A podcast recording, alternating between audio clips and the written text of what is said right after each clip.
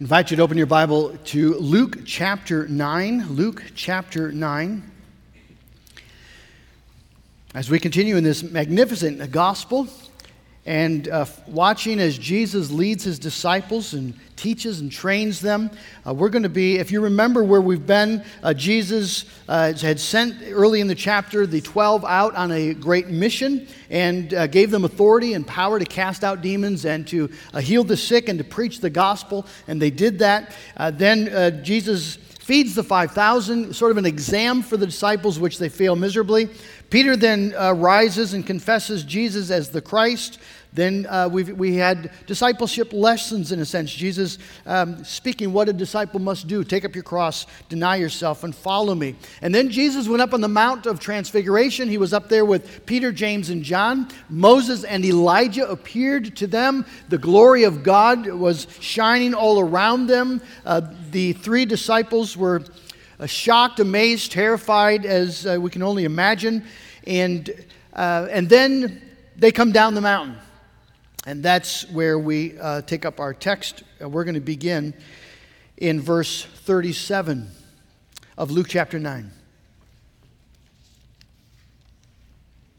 On the next day, when they had come down from the mountain, a great crowd met him. And behold, a man from the crowd cried out, Teacher, I beg you to look at my son, for he is my only child.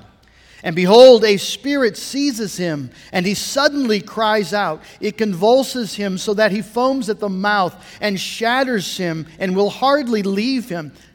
And I begged your disciples to cast it out, but they could not. Jesus answered, O faithless and twisted generation, how long am I to be with you and bear with you? Bring your son here. While he was coming, the demon threw him to the ground and convulsed him. But Jesus rebuked the unclean spirit and healed the boy and gave him back to his father, and all were astonished at the majesty of God. But while they were all marveling at everything he was doing, Jesus said to his disciples, Let these words sink into your ears. The Son of Man is about to be delivered into the hands of men. But they did not understand this saying, and it was concealed from them so that they might not perceive it. And they were afraid to ask him about this saying. An argument ar- arose among them as to which of them was the greatest.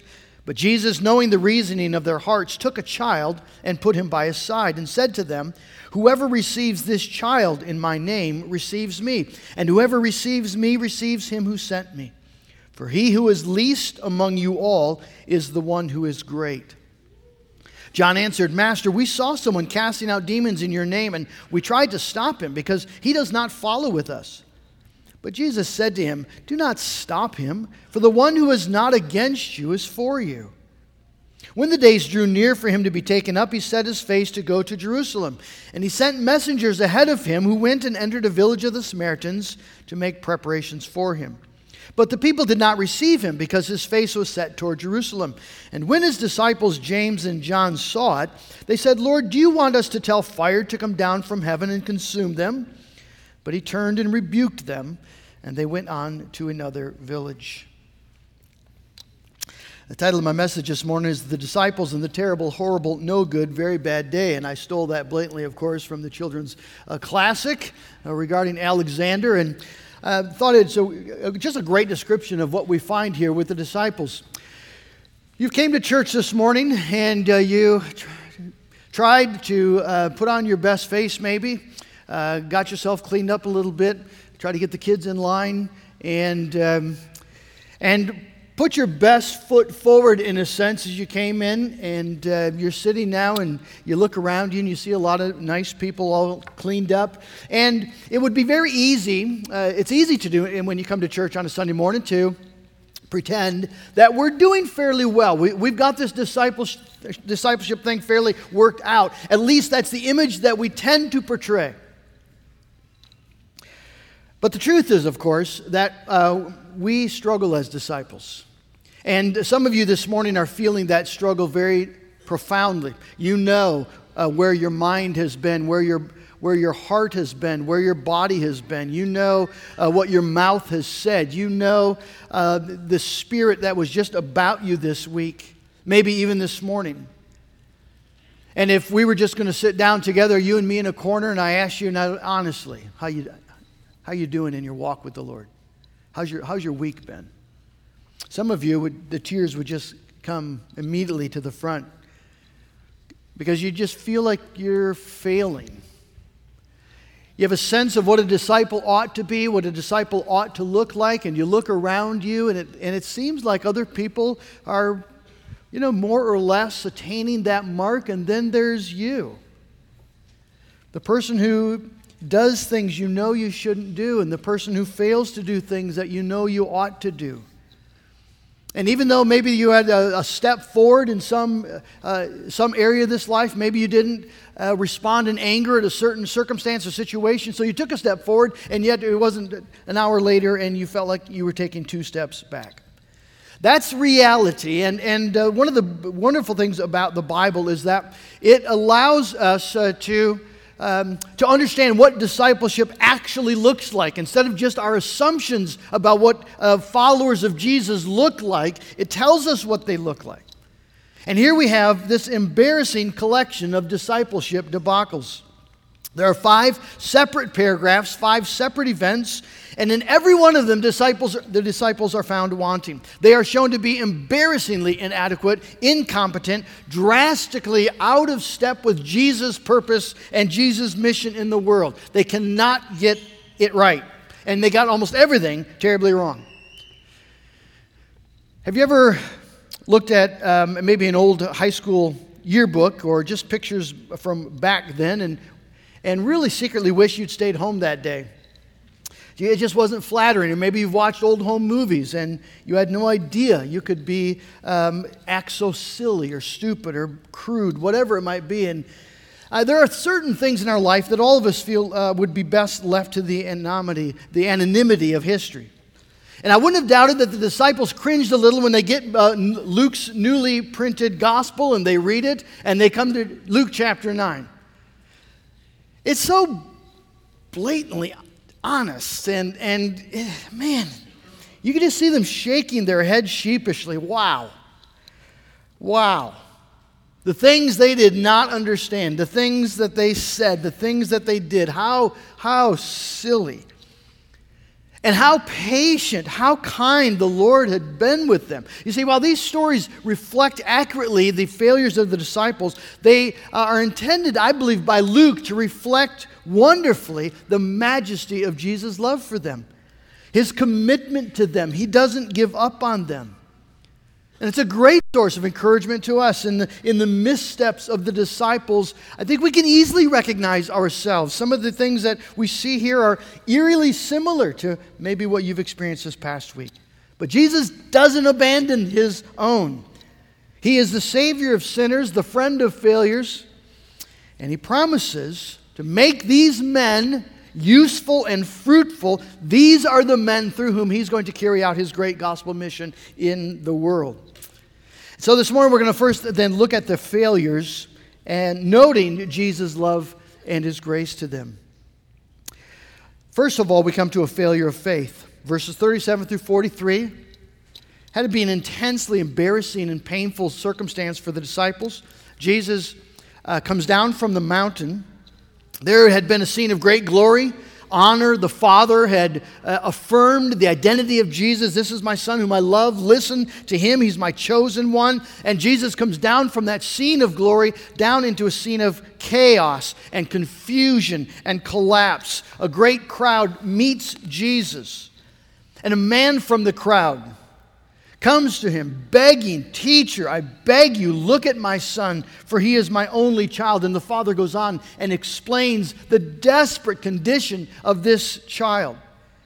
He has clearly heard of Jesus' ability and, and begs for help.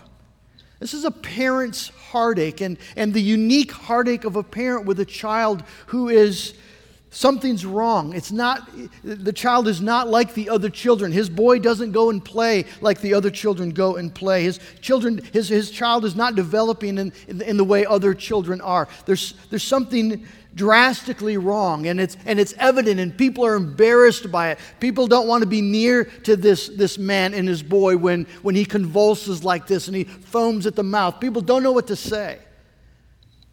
I'm sure there are many people around who would be judging this father and, and, and, the mother, maybe, for being in sin in some way. That if God has done this to their family, done this to their child, surely there must be something wrong with, with the parents. Special needs families experience this all the time.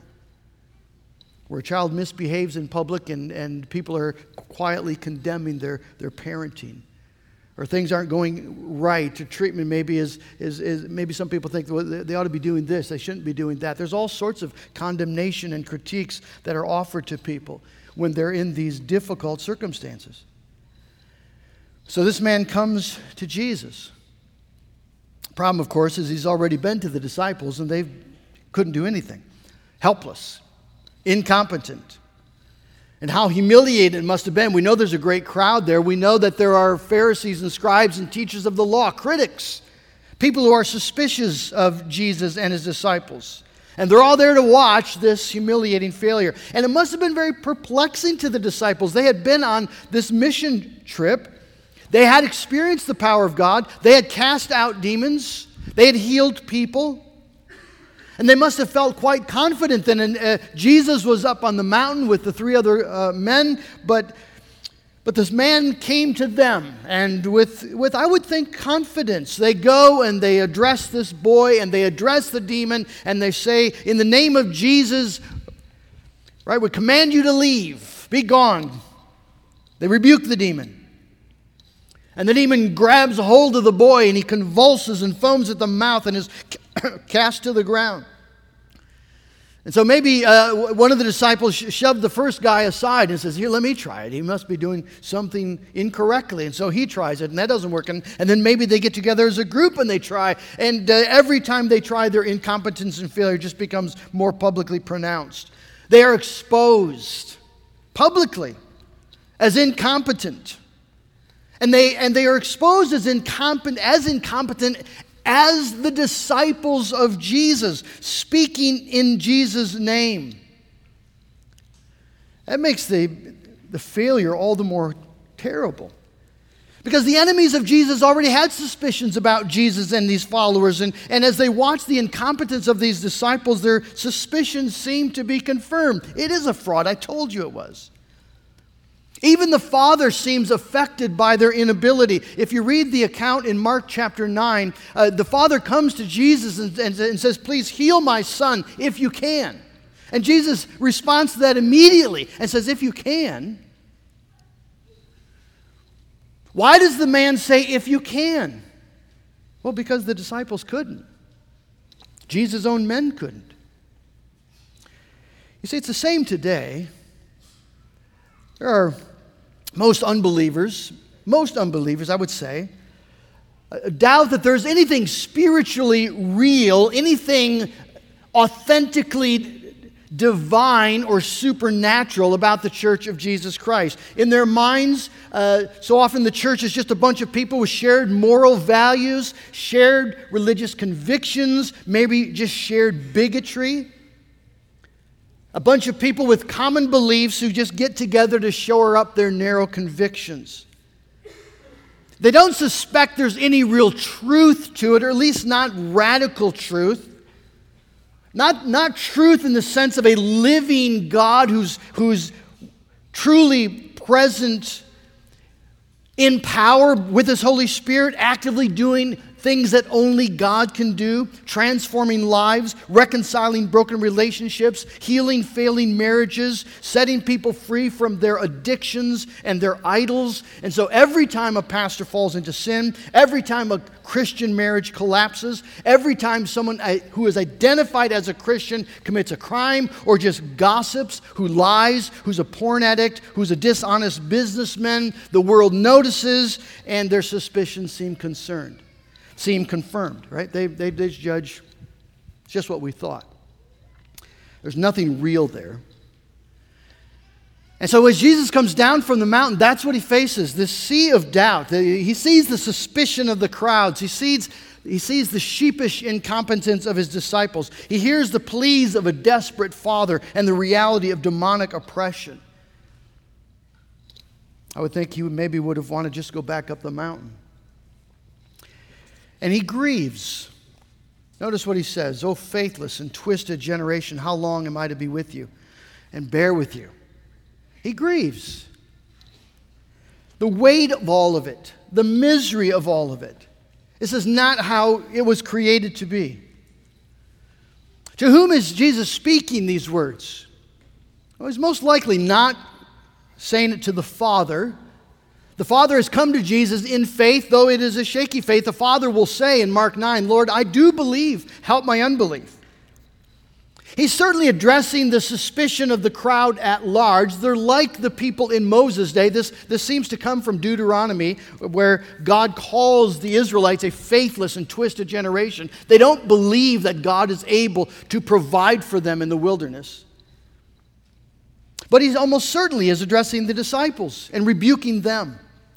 They are faithless, lacking sufficient faith. And I'd like to ask the question what is the nature of, of that deficiency? Because they obviously they believe in Jesus. They've just confessed he's the Christ.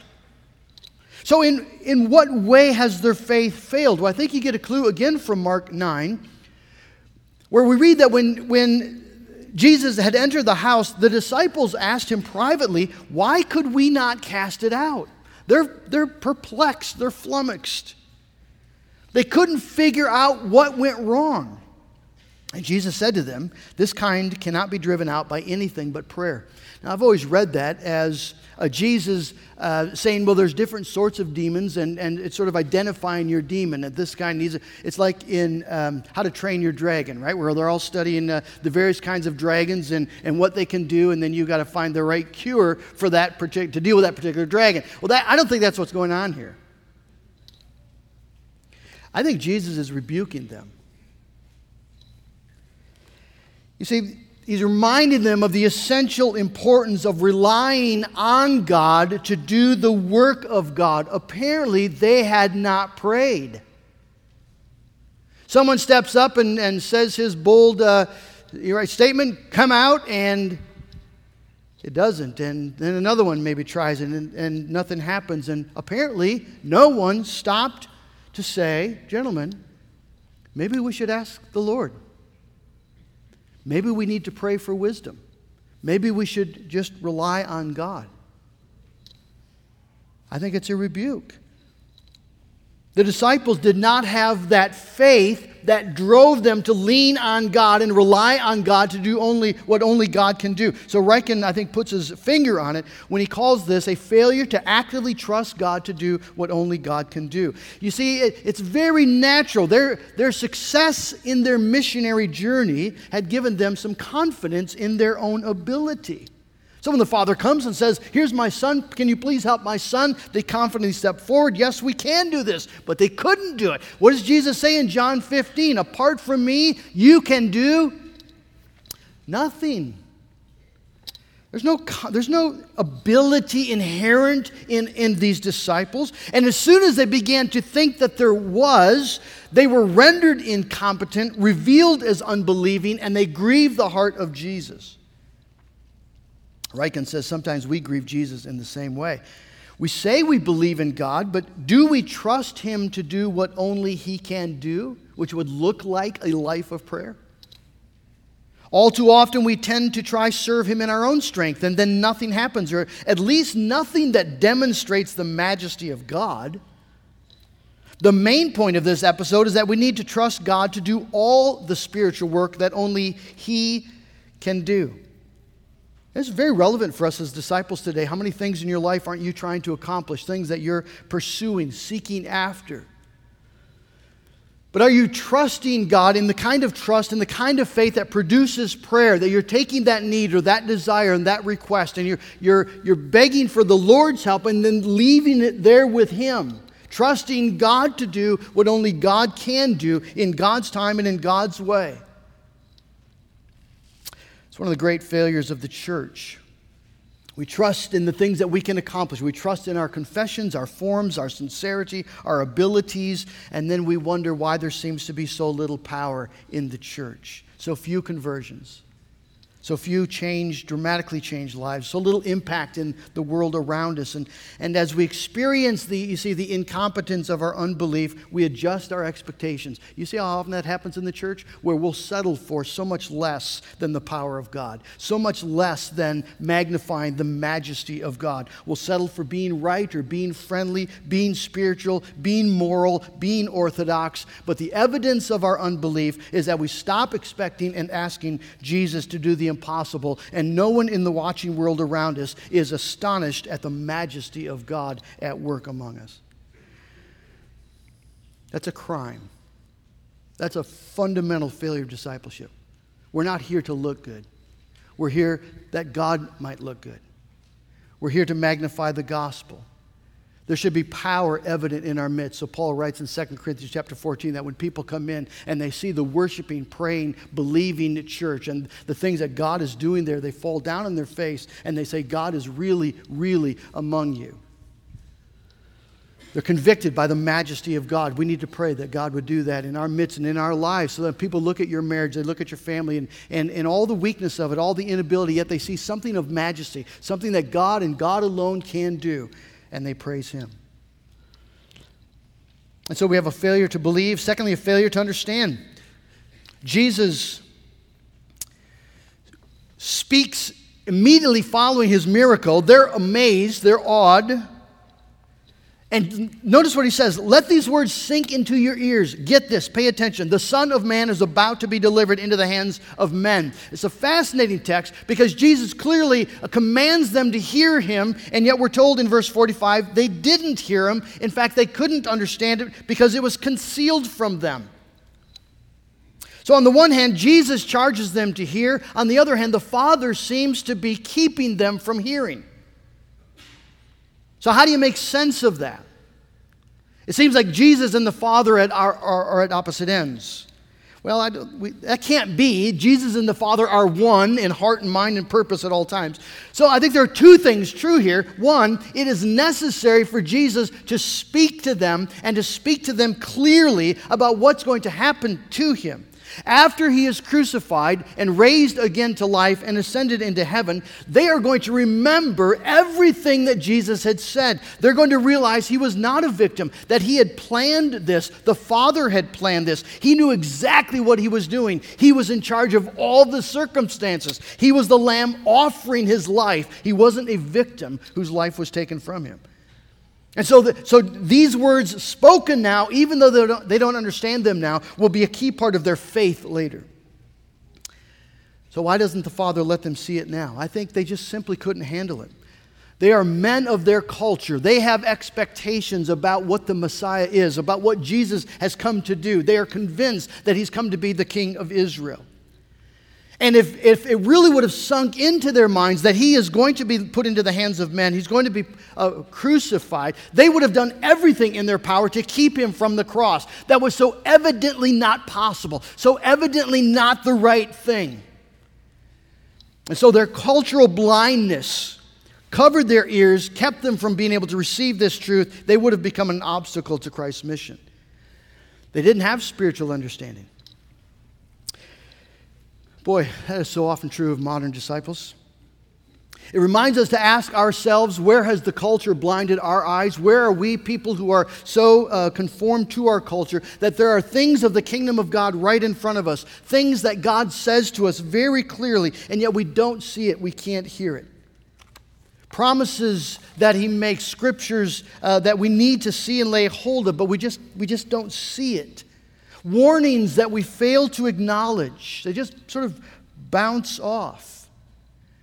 There's all sorts of people who call themselves Christians, and, and the warnings of Scripture have no meaning to them because they believe in Jesus. You can't really mean that we have to die to self, that we have to take up the cross, where are our blind spots? And, and there are most likely exactly where the disciples' blind spots were the, the, the assumptions that we have because we are citizens of this world. We belong, we belong to this society. So, our blind spots are most likely going to be related to sins of materialism, consumerism, eroticism, the pursuit of wealth and comfort and security in life. People uh, 200 years from now will look back and shake their heads at us and say, Wow, wow. We make so many blunders in the life of discipleship because we fail to understand the nature of God, the wonder of Jesus Christ the glory of a new heaven and a new earth, the fleeting nature of things here and now, the horror of hell. All things that Jesus has told us clearly, all things that so often we just don't get, we don't understand. And so our priorities and our purposes too often are not in line with Jesus' purposes and, and, and, his priorities, his mission. And our blindness reveals itself in the things we argue about, and that's where we come to the next text. Our blindness reveals itself in the things we argue about. Notice what they're arguing about as we look at the failure of pride. Well, they're arguing about who's the greatest. I'm not going to take a lot of time here because we've dealt with it many times before. But Jesus has just reminded them that he is going to suffer. He's going to give up his life. And uh, they nod and politely say yes. And then they, they start uh, debating uh, who's the greatest in the kingdom. I mean, just, just Paint the scene in your mind. Here you have these, these men, these mere specks of dust, made out of dust, standing in the presence of the creator of the universe, arguing about which of them is the greatest. It's the most pointless debate in the history of human arguments. What drives it? Well, it's just pride. It's, it's, just, it's just pride. You see, in their minds, everybody's, you know, they all got the same little, little uh, little brain whirling in their heads, and they're thinking, Jesus is going to be the king. It's going to be really great. And I need to get up as high up the ladder as I can. There's a race for position here. And so they're jockeying for position in their self serving pursuit of their glory and their honor. And you see, they can't help it. Do you, do you see why this conversation comes up over and over? They, they can't help it. It's the way they're wired. It's the way you're wired. Boys and girls, particularly boys, how come the biggest piece of cake is just irresistible? You know you should let someone else take it, but it's right there. It's screaming your name. You, you, why is it so hard to, to let your little sister have the biggest piece of cake? Because we're all wired the same way. Why is it so hard to see the next guy get the promotion at work or he gets the recognition? We're all wired the same way. You see, it's only the gospel that can break our bondage to ourself. And they don't understand the gospel yet. They don't know the gospel yet in, in its truth. Only when we survey the wondrous cross on which the Prince of Glory died, right, can we count our riches gained but loss and pour contempt on our pride. The cross of Jesus Christ is the only thing that can change us. But they don't, they don't know that yet. And so they argue again about who's the greatest. And Jesus doesn't take a lot of time arguing back. He just grabs a child, gives them a living illustration of what the kingdom actually looks like. Taking a little child, sets them in front of them, and says, Whoever receives this child in my name receives me. Whoever serves him is the greatest. It's hard for us to imagine the impact that that would have on them. Uh, that's because in their day, um, it was just a common given assumption that you did not receive or show hospitality to lesser people. You showed hospitality to superiors or to peers because by receiving them, you were, in a sense, affirming them. You were, uh, you were identifying with them. That's why receiving someone meant to, to show hospitality, to have them in for a meal. And you didn't do that with lessers. That's why people were so just bewildered and, and um, offended by Jesus hanging out with tax collectors and sinners. You don't do that. And you don't hang out with little kids. Kids in those days were meant to be seen and not heard. They were gifts from God great, but they learn to need obe- they need to learn obedience, they need to learn humility. They, they, they do not matter at all on the social scale. Nowadays we have three-year-olds running households, but in those days, they, a child was as low on the, on the social status, uh, the ladder that you could get. They simply didn't matter. It wouldn't, you, wouldn't have, you wouldn't have dreamed about saying to a little child, I'd like you to come into my house. I'd like to have a meal with you. All right, Jesus is just blowing all the circuitry again in the way that they normally think. But he, he's trying to teach them the paradoxical nature of kingdom greatness. You want to be great in God's kingdom? Boys and girls, you know how the song goes. Learn to be the servant. You don't get greatness by self promotion, you get it through service. Jesus isn't impressed with who you have in your contact list, who's your Facebook friend, who you maybe know personally. He doesn't care. How do you talk to little kids? How do you relate to poor people? How do you, how do you um, embrace disabled and the insignificant members of society? That, that's what he cares about. That's what he's watching for. Greatness is found in service. And so, failure again. And then the, the pride of provincialism. So, you have the pride of place, and now the pride of provincialism. This, this, this party spirit. I, I love this text. John answered. So, they just got rebuked um, with this little kid. And John is desperate to try to regain their reputation as disciples. They're not all bad. And so he says, Well, Master, just to let you know, uh, we saw someone casting out demons in your name, and we tried to stop him because he does not follow with us. And Jesus said, Don't stop him. The one who is not against you is for you. John clearly assumed that Jesus would be pleased with this announcement, right? He, he assumed that um, Jesus would like to know that he and James are, have been out and they're protecting the brand. Uh, they're looking out for anyone who's uh, doing unofficial ministry. And so they see this guy and he's casting out demons, and they walk up to him and, uh, Sir, we are the officially appointed um, overseers of demonic ministry, and uh, we see you don't have your license, you don't have your card, you're not with us, and, uh, and so you need to stop. Well, they're the, pathetic nature of this is, is seen in two ways. First of all, it seems like they were unable to make him stop. They said, We tried to stop him. Apparently, he said, You know, go fish, and kept on with his ministry. But further, the, the pathetic nature of this is revealed in that he was doing what they couldn't do. He was actually, actually accomplishing the ministry. He had apparently, this is apparently a man who had heard about Jesus, maybe had been in the crowds, maybe had seen Jesus, come to faith in Jesus. He seemed to understand the nature of the kingdom, the cause of Christ, and he's joined in. And he's casting out demons in Jesus' name. And so Jesus rebukes him. Don't stop him. The one who is not against you is for you. He's on the same side. You see, Jesus rebuking their party spirit, this provincialism. Now, this is not an argument for untrained ministers, right? This isn't, because if that were true, Jesus would never would have trained the 12. It matters to be trained. It matters to know what you're talking about.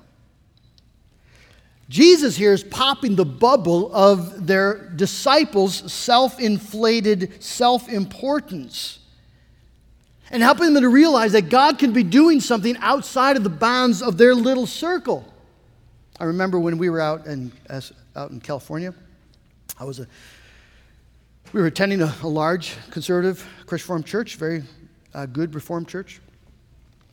But uh, one of the um, one of the little thorns in our side was again, and I've, I've, said this before, but this just seems to fit so well with it, so perfectly here. The uh, one of the thorns in our side was that our, our young people were going to a local Calvary chapel on Sunday evenings. And so I was kind of the youth guy, and so I, I had to go over to the Calvary Chapel, which I did. And um, again, very similar to my experience in the Assemblies of God. The church was packed Sunday night, uh, almost standing room only, and uh, the place was filled with young people from every color, tribe, tongue, nation, and they got their Bibles open. And the pastor sitting up front on a stool with a um, West Virginia sweatshirt on. in jeans, and he's just, he just preaches for like an hour and 15 minutes. And everybody's watching. And I, I was sort of assigned, you right, to go and come back and how can we, uh, how can we help our kids see uh, all the problems with Calvary Chapel. And I came, I came back and you, what I wanted to say to the elders was I think we should all go over there and ask them what's going on. Uh, because they're doing what we're having a hard time doing. They're, people are coming, uh, they're sharing the word, they're preaching it. Uh, they don't, don't do it the way we do it. They don't, they don't have right, the right credentials uh, uh, that we would maybe judge, but they're actually accomplishing what we seem not to be able to accomplish. We can use a lot of humility in Reformed churches. A lot of humility. To realize that God is, uh, God's circle is a lot bigger than our circle. And God is accomplishing things outside of people that we would credential He's, and, and, it's, and it's for his name's sake, it's for his glory. He's pleased to use bad theology to accomplish great things. That is not an argument for bad theology. But it needs to be a reminder and a rebuke to us who think that uh, all he cares about is good theology. It's not all he cares about. It's not all he cares about. And particularly churches that do care about good theology, and we need to care about good theology because it's God's theology.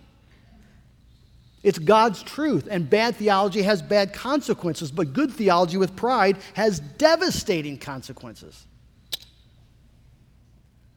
John Wesley said, The thing I resolve, again, not an officially sanctioned uh, author here. But he says, The thing I resolve to do is this to use every possible method of preventing a narrowness of spirit, a party zeal, that miserable bigotry that makes men so unready to believe that there is any work of God but that which takes place among themselves. And we just need to recognize that, that we, we should care about the things that we care about, but never with a party spirit. And so when you see another disciple, another uh, denomination or congregation doing things that maybe you're not comfortable with, that's okay. And it's okay to discern. We need to discern. But be careful lest you try to shut them down because they're not properly credentialed. Believe that God could be doing things outside of your circles. There's just a movement, and there always has been, I suppose, in conservative circles that, that seems to make a game out of looking at various ministries and poking holes in them. And this person isn't doing that right. And did you hear what happened at that church? And do you see what that guy said? And ignoring all the rest of it. Well, it's just pride. It's just pride. There's nothing of, of, of, God in that. So we need, to, we need to wake up. The God, God is bigger, you see, than Harvest Church. He's bigger than the Orthodox Presbyterian Church. He's bigger than Reformed and Presbyterian circles. Praise God, that's true. Let's just show the humility of it and, and appreciate it. Thank Him for it. And then finally, quickly, a, a failure of perspective. So, so they move on. And they come to a Samaritan village that does not receive Jesus. They didn't welcome Jesus in. And so when James and John saw it, they said, Lord, you want us to tell fire to come down from heaven and consume them. I'm sure it sounded very pious in their ears. They, they thought they were showing great zeal for the cause of Christ by judging the Samaritan village to be worthy of Sodom and Gomorrah treatment.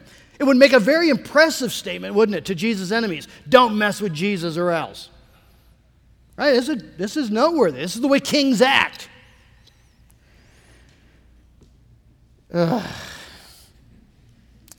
It's very interesting. They, they never asked to torch a Jewish village. That's interesting.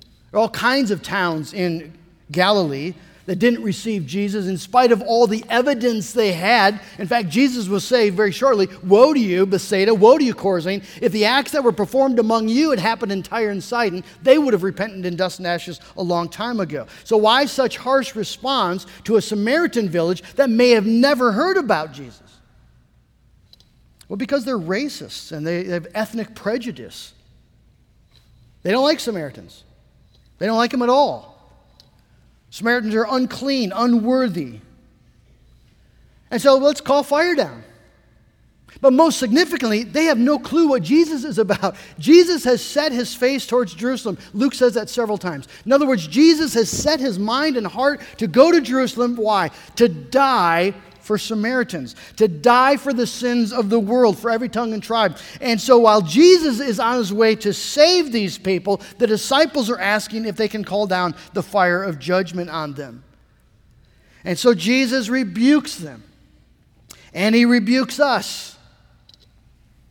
Too often, Those who call themselves followers of Christ have raised a condemning finger at those Jesus died to rescue.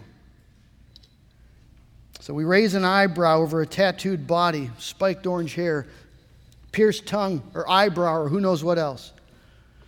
We shake our head to the person with the gay pride t shirt or the revealing blouse. We secretly pronounce our little sentences of condemnation without ever thinking that these are the people that Jesus died to save. That's, you see, that they're not the enemies. That's the mission field. That's the mission field. Just like we were. And so I, I, I just sense that we should pray that God would bless us here with a lot more tattoos, a lot more colored hair, a lot more people who use off color language because they're just learning about this Jesus.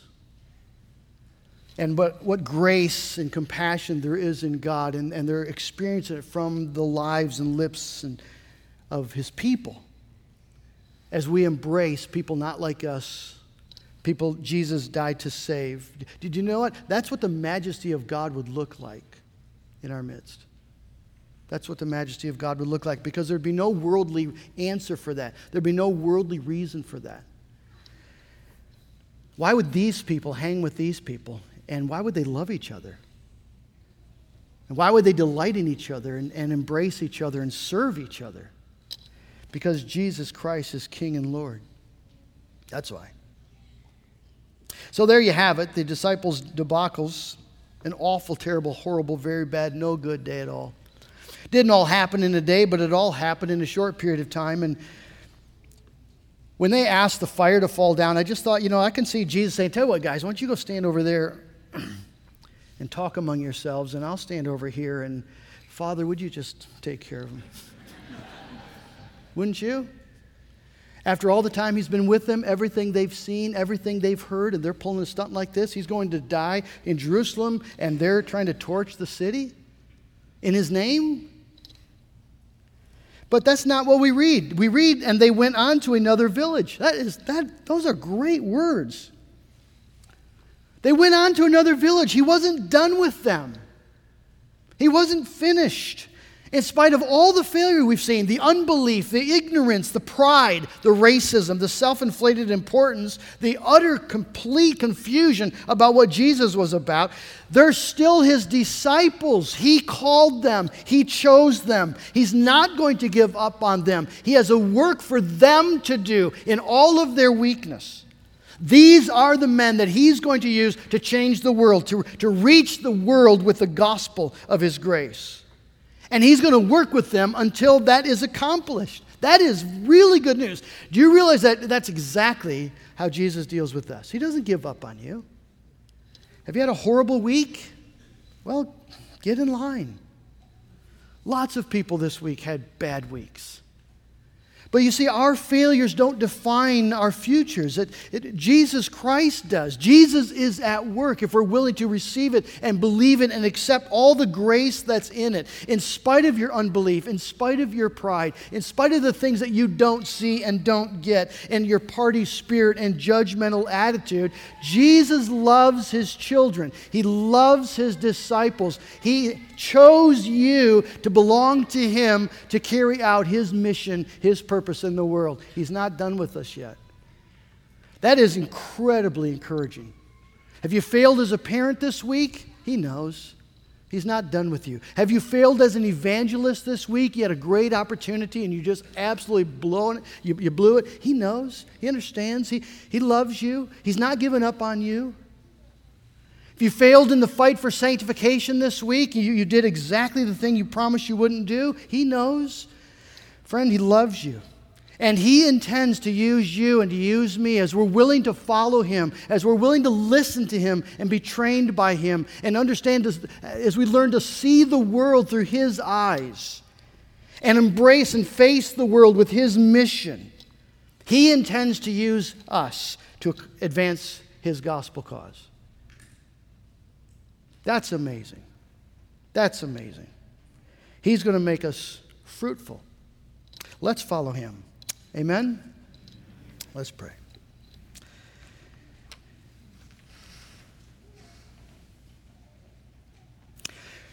Lord Jesus, forgive us for our pride, our complacency. Forgive us, Lord, for thinking that we are placed on earth to carve out a nice, comfortable, middle class American life. Forgive us for looking at the world as the enemy. The principles of the world are, the, the spirit of the age is, but the people are the mission field. And Father, we just we pray you'd forgive us for all of our failures, our unbelief and ignorance and party spirit and pride. Father, I thank you that you love us and that Jesus Christ gave his life for us. And I thank you that you're willing to use us as we follow him. And, and Lord, this morning, if there are any here who just have not yet bowed the knee to Christ to follow him, I pray that you would, Lord, show them the beauty and the majesty of Jesus and let them know that there is love and grace sufficient for even them in all their sin. And Father, for all of us, I pray that we would uh, see just how kind Jesus is, how patient, how compassionate he is for us, and that that kindness would free us to be kind to others, and his compassion would, would compel us to show that compassion to others, and, and his grace would make us delight in showering that grace on other people.